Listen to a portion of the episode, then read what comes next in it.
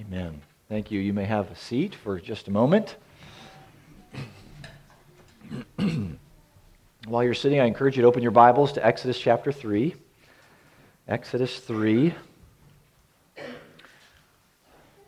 We know that uh, our main character, Moses, has been living in Midian. He's been in Midian for 40 years now, uh, under the sanctifying hand of God.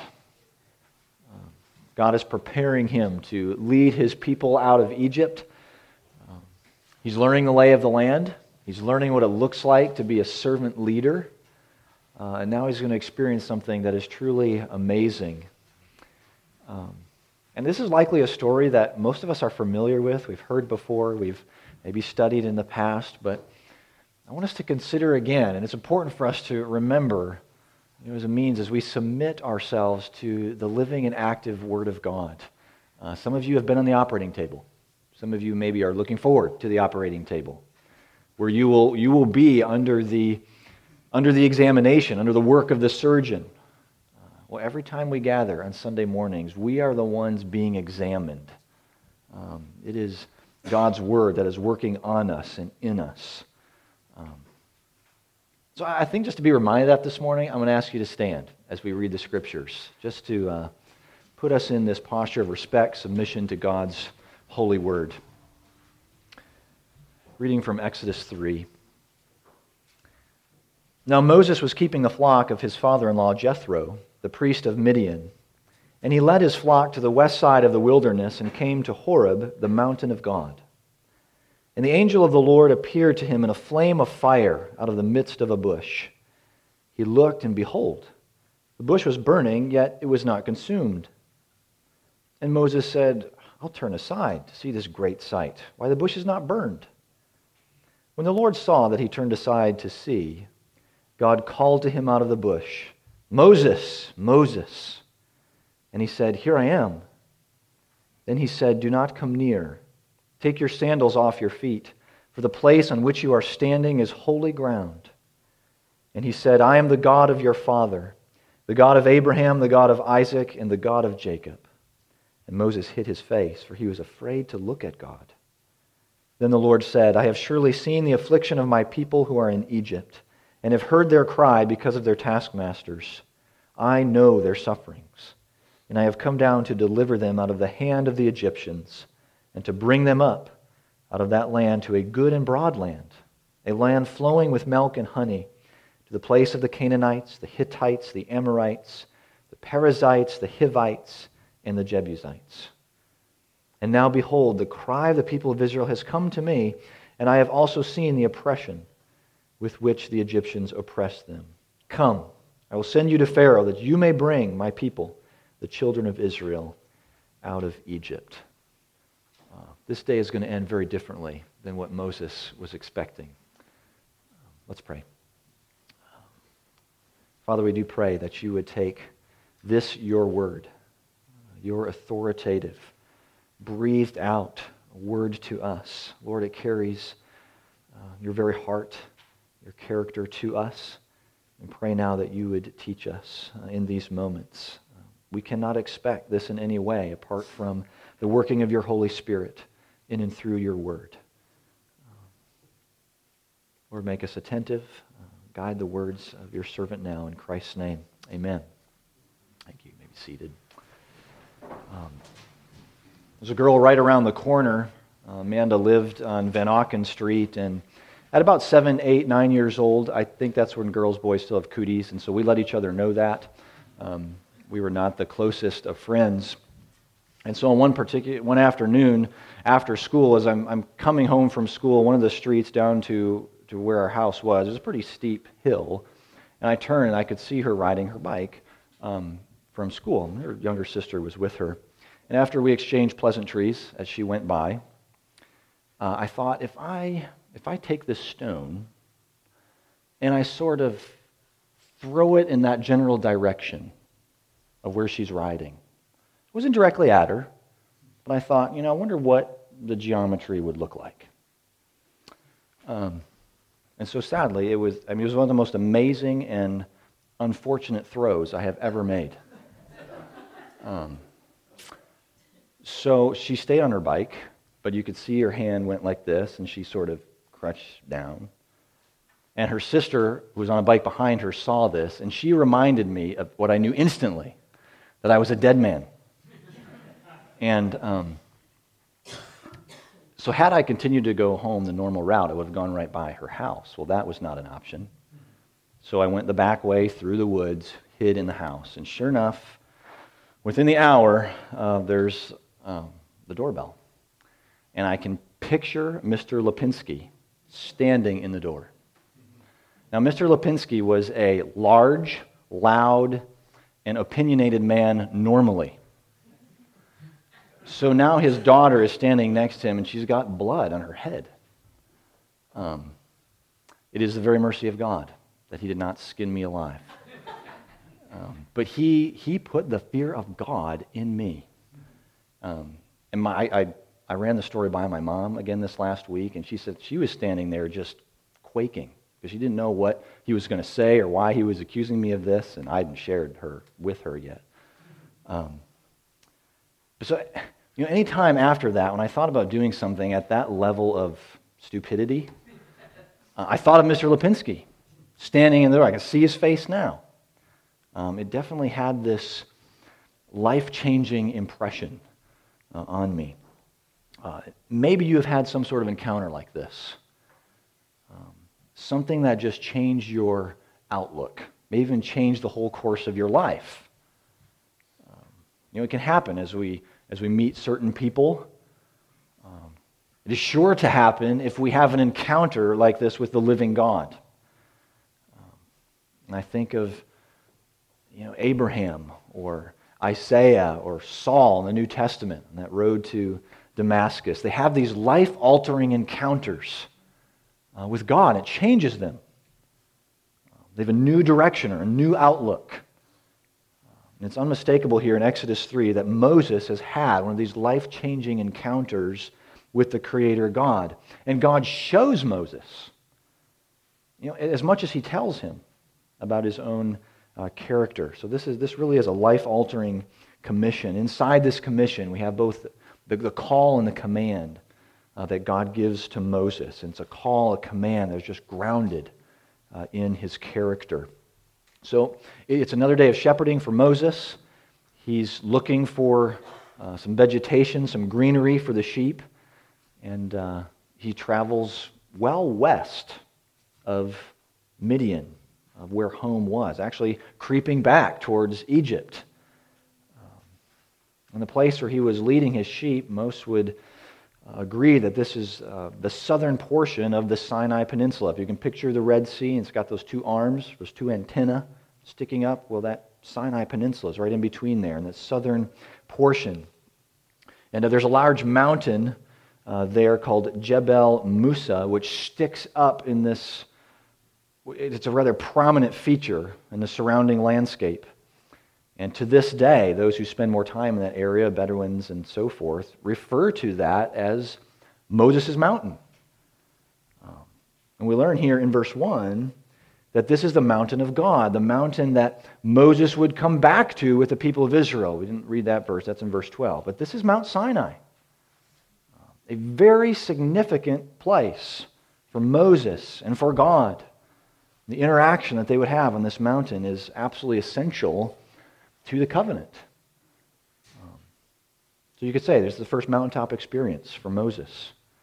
And just consider for, for a minute how many significant things occur throughout the course of redemptive history on a mountain. Um, again, I think of Abraham as he prepares to sacrifice his son Isaac, and God provides the sacrifice on the mountain. Moses and his people are going to come back to this very place, like we just mentioned, receive the law in Exodus 19. Joshua reads this law between two mountains, Joshua chapter 8. In the New Testament, we find here's Moses again on the mountain where Jesus is transfigured before his disciples. Jesus is tempted on a mountain. He delivers a great sermon on a mountain. He commissions his disciples from the mountain. Uh, we'll come back to that one. But mountains are significant. Uh, this is no a coincidental meeting spot for Moses. So the Lord gets his attention. He gets his attention in a way that gets the attention of most people, and that's fire. Um, for those who are not running or trying to escape or in danger from the fire, they're usually flocking towards it. Remember in the, the church that I served up north, a house right across the street from the church caught on fire. And up north, they have basements in houses. And so it started in the basement, and you could see the smoke sort of starting to billow out of the little windows. And uh, the police car was there first, and he was just kind of watching, and then everyone uh, shows up. But throughout the day, as it took this entire house, uh, there, was, there was a sizable crowd for a small town just uh, watching this. So the fact that the bush was on fire wasn't such a big deal, but it stayed on fire. And that was the big deal. I mean, these, these thorn bushes, this type of, of shrubs in this area, they burn like that. So now this has Moses' attention. Is this magic? Is this some sort of Egyptian sorcery going on here? He, maybe he'd seen some things growing up in Egypt that were attributed to the gods of Egypt. But he soon learns that this is not Egyptian sorcery, uh, but the presence of the Creator God in this fire. Again, that, that's something else that's not unusual to the story, is it? We see the Lord leading his people, pillar of, of cloud and fire by night through the wilderness. Fire will cover Mount Sinai. It will cover the tabernacle, which we'll read in the last verse of, of the book of Exodus. Later in Deuteronomy chapter 4, as Moses warns the people of idolatry and forgetting uh, the covenant, he says, The Lord your God is a consuming fire. So God is showing Moses who he is before he tells him. Um, it really is a, a little warm up to the power and the glory of God over all of his uh, creation. Which we think of this in God's character. God, he never dims, he never runs out of fuel. He is self existent, uh, entirely self sufficient on his own. There is nothing that God depends on, no one that he depends on uh, to sustain him. Uh, he is entirely other than his creation. He, he affirms this with the words uh, to Moses. we read this phrase, the angel of the Lord. It's something we read uh, nearly 60 times in the Old Testament, but this is the strongest case for a, a, manifestation of the presence of God uh, in this fire, this theophany. So, Moses, do, do not come any closer. The very ground on which you are standing is holy. Messengers of God don't say that. God says that. This place is set apart because the one who is present in the fiery bush is set apart. Set apart as holy. Moses was not this way, and we assume that he took his sandals off and he hides his face upon realizing who is actually speaking to him. So we think, you know, he had heard enough or learned enough about this God, that this posture of reverence and humility uh, was in order for him. So, this encounter with the living God is already shaping Moses, shaping the way he responds, how he worships. There should be a humility, a reverence, a sense of awe that, that informs our worship And anytime we're gathered in the presence of God, before a holy God. You know, if there's one thing that the church in our time and our place has lost, something that the late Dr. R.C. Sproul was a pressure point of his. It's the holiness of God, sense of his holiness. Our God is the transcendent one. He is, he is high and lifted up, mighty in, in power and splendor. He's altogether pure, altogether righteous and true. So we approach him with reverence and awe. And our attitude, our posture, hiding our faces, as it were, from his holiness. And we did this just a little while ago. Every time we come into his presence uh, for worship, or it's, it's during a prelude, as we hear the word of God calling us to worship, we are confronted with his holiness. And we must fall before him, fall before him in praise.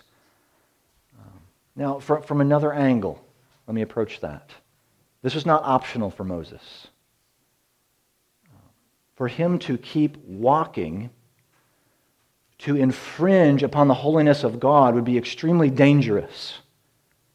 Or for anyone to approach a holy God not prepared to do so. We come back to the mountain in Exodus 19. It's, it's a very clear parallel of this. The only way Moses or anyone else can get, can get closer to the holy presence of God is if they are holy. So, did you hear the weight of this for God's people? Do you hear the weight of this for all humanity? Unless we are holy, we cannot enter into the presence of God. We'll be destroyed. Remember Uzzah, 2 Samuel 6? And he reaches out to steady the ark of God with the assumption that he is cleaner or more worthy than the ground. Dead. The holiness of God. This is something we don't trivialize. We can't just gloss over this. The day is coming. Everyone in this room, everyone that you know, everyone that you will know, will stand in the presence of a holy God. And unless he sees you, unless he sees me as holy and worthy to stand in his presence, what do you think will happen? I mean, to, to be destroyed or completely annihilated with no conscious existence would only be the hope at such times. Um, and the, the revelation given to John, that, that should make our hair stand on end at the very least. The just wrath of God for eternity. It's a very real existence in a very real place for a very long time. Um, that's it. That's the future, unless we are holy. So here's the beauty of the gospel. Here is the greatest news that we could possibly hear. Uh, but don't take my word for it. If you want to turn your Bibles, 1 Corinthians 1. 1 Corinthians 1. It's one of many places. Paul, Paul says what seems to be foolishness to the world, God uses to save. I'm just going to read a few verses here from verse 27. But God chose what is foolish in the world to shame the wise. God chose what is weak in the world to shame the strong. God chose what is low and despised in the world, even things that are not, to bring to nothing things that are, so that no human being might boast in the presence of God. And because of him or from God, you are in Christ Jesus, who became to us wisdom from God, righteousness and sanctification and redemption, so that, as it is written, let the one who boasts boast in the Lord. Do you hear what Christ is? Do you hear what he has done for those who believe? And later, the same church, Paul would say, For our sake, he made him to be sin who knew no sin, so that in him we might become the righteousness of God. Christ has taken the filth of our sin upon himself, robed us in his righteousness. It's still his righteousness, but it's credited to us. If you believe, if you are united to Christ by faith, then Jesus is your holiness. When you, when you stand before God the Father, when you approach the holiness of God by choice today, in that great day of judgment, he sees you as he sees his only Son. In all purity, in all holiness. Colossians 1 says, He, this is Jesus, has now reconciled in his body of flesh by his death, in order to present you holy and blameless and above reproach before him, if indeed you continue in the faith. So the holiness of Jesus is ours. And by faith, that holiness continues to grow every day. So now, as those bound to Christ, we can approach the holiness of God, we approach his throne of grace with confidence, even boldness, because we have one and only one boast, and that's Jesus. I mean, this should really move us, shouldn't it? It should move us to repentance, move us to praise, to thanksgiving. Maybe it moves us towards our neighbors a little bit more who think that they can just keep their sandals on and are going to, you know, at the time of death, just reach up and steady themselves because they're really not all that bad.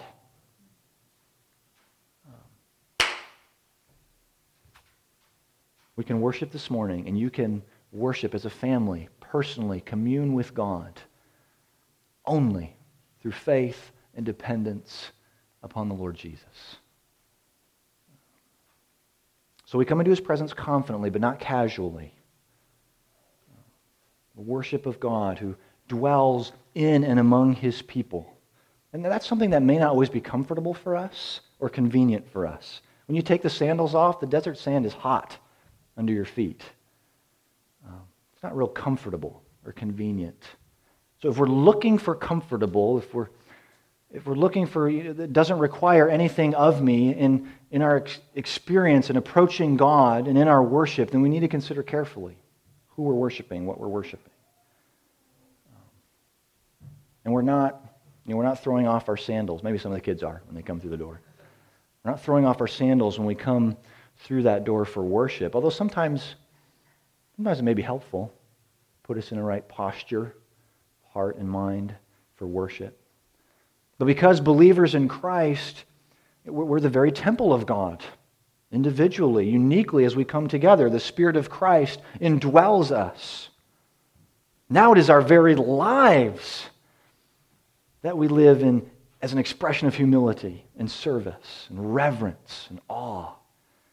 Um, and something else we need to see in this call before we go to the command.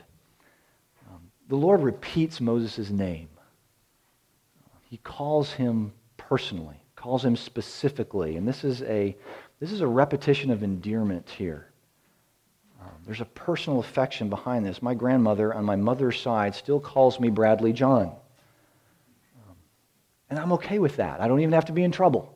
And she can call me Bradley John. Um, because she, she's doing this out of an affection. She knows me, she knows my, my background knows who I am. It's the personal address that God uses. We see it, we'll see it again in Samuel. Samuel, Samuel, as he calls him.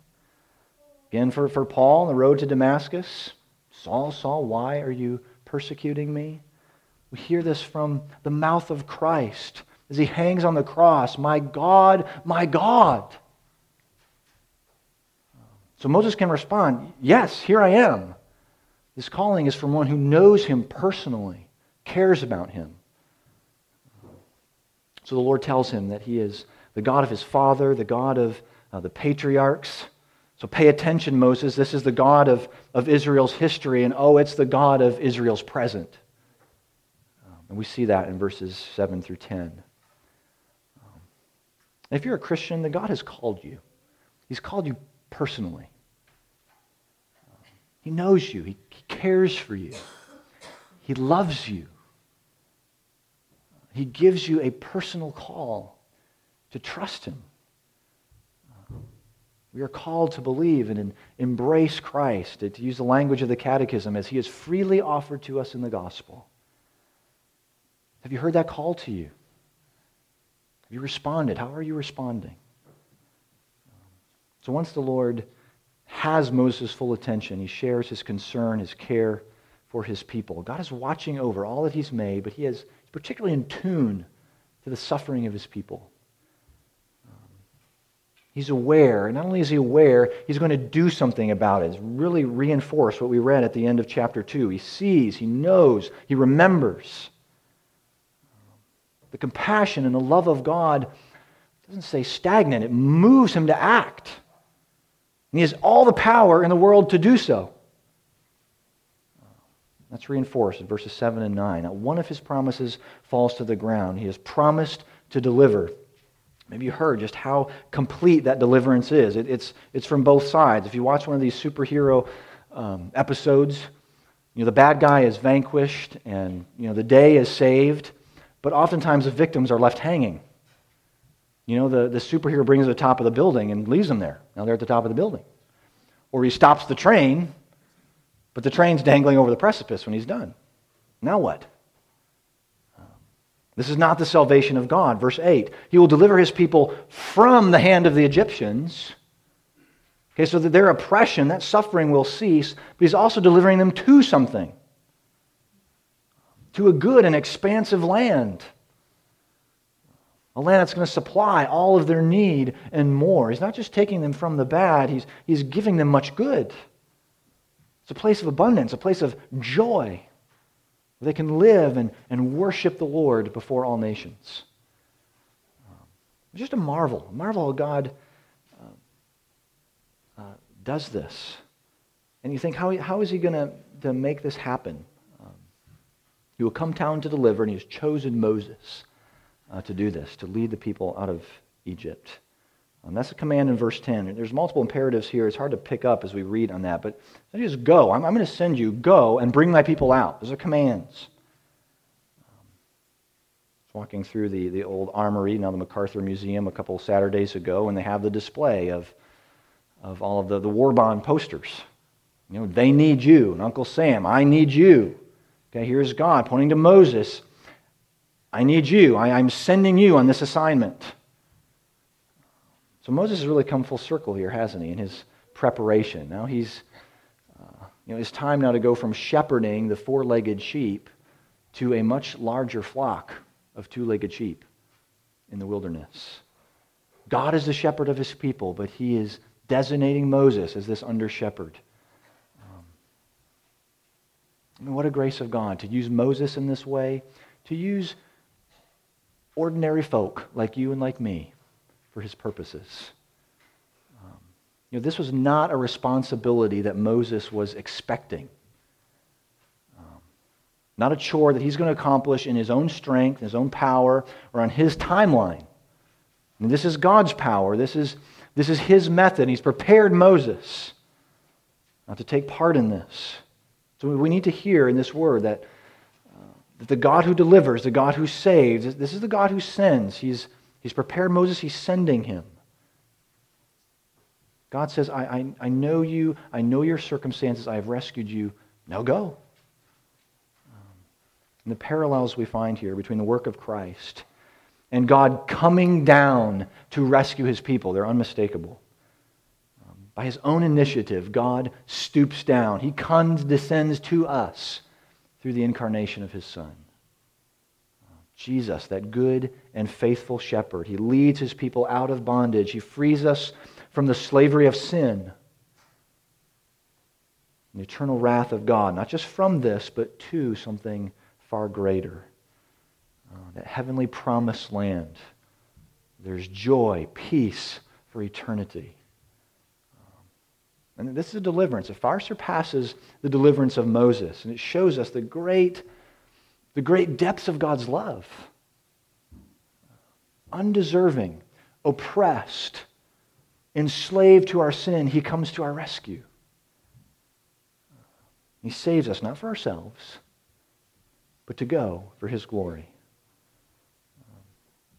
On that mountain, Jesus says to his disciples, Go and make disciples of all nations. And we may not be sitting on a mountain this morning, although it's a pretty good climb up Bear Paw. Um, maybe it's Mount Sherwood. Okay, from Mount Sherwood. Now, here, go and make disciples. If you submitted your life to Christ, and that, that, that command is for you. It's a call to the church to, to move outward with the gospel. And then the carrying out of that call will be, it'll be unique to you to your circumstances. God's going to do his work. He will draw the nations to himself, and he will do that through ordinary people, through the mundane, ordinary parts of life. Love how God does the, the remarkable out of the unremarkable. Um, so, what, what is he calling you to? Um, it's really not a matter of if, but where and how is He calling you personally? Um, you know, the time you spend at home and at work, if your work takes you outside the home, um, everyone in this room has a calling at home. Um, to love, to serve, to build up family members, uh, roommates, guests, to be hospitable to our neighbors. Um, and then when that work takes us outside the home, we work for the pleasure and glory of God in every legitimate work. vocation, God is at work. Washing the windows, cleaning the toilets, changing the diapers, weeding the garden is all part of God's creation care. And it's not less important or less valuable than standing behind a pulpit. The apostle says in Ephesians 2 We are his workmanship, created in Christ Jesus for good works, which God prepared beforehand that we should walk in them. So just think on that. Consider how your work and how it is you spend your days collides with the call to make disciples uh, even to, to show integrity and humility and truth and beauty and goodness. This is all to show forth Christ. So, really get a sense of God's holiness in this passage, that He has a deep compassion and care for His people. He is faithful and He will act, which He has done definitively in Jesus. Paul would say to that same Corinthian church if anyone is in Christ, he is a new creation. The old has gone. Behold, the new has come. So to know and to trust Jesus is to have that life changing encounter. We know Moses has some questions, right? He has two main questions to this commission, and that's what we'll look at next week. Let's pray together. Lord God, we can't not fathom the depths of your love, your compassion. That you see, that you know, that you remember. You know us completely, and you, Lord, are mighty to save. So we praise you this morning in the splendor of your holiness, and we look to you uh, as our deliverer. Uh, use your word now, Lord, to penetrate our hearts. Move us in faithfulness to your call. We pray this in the name of Christ and for his glory. Amen.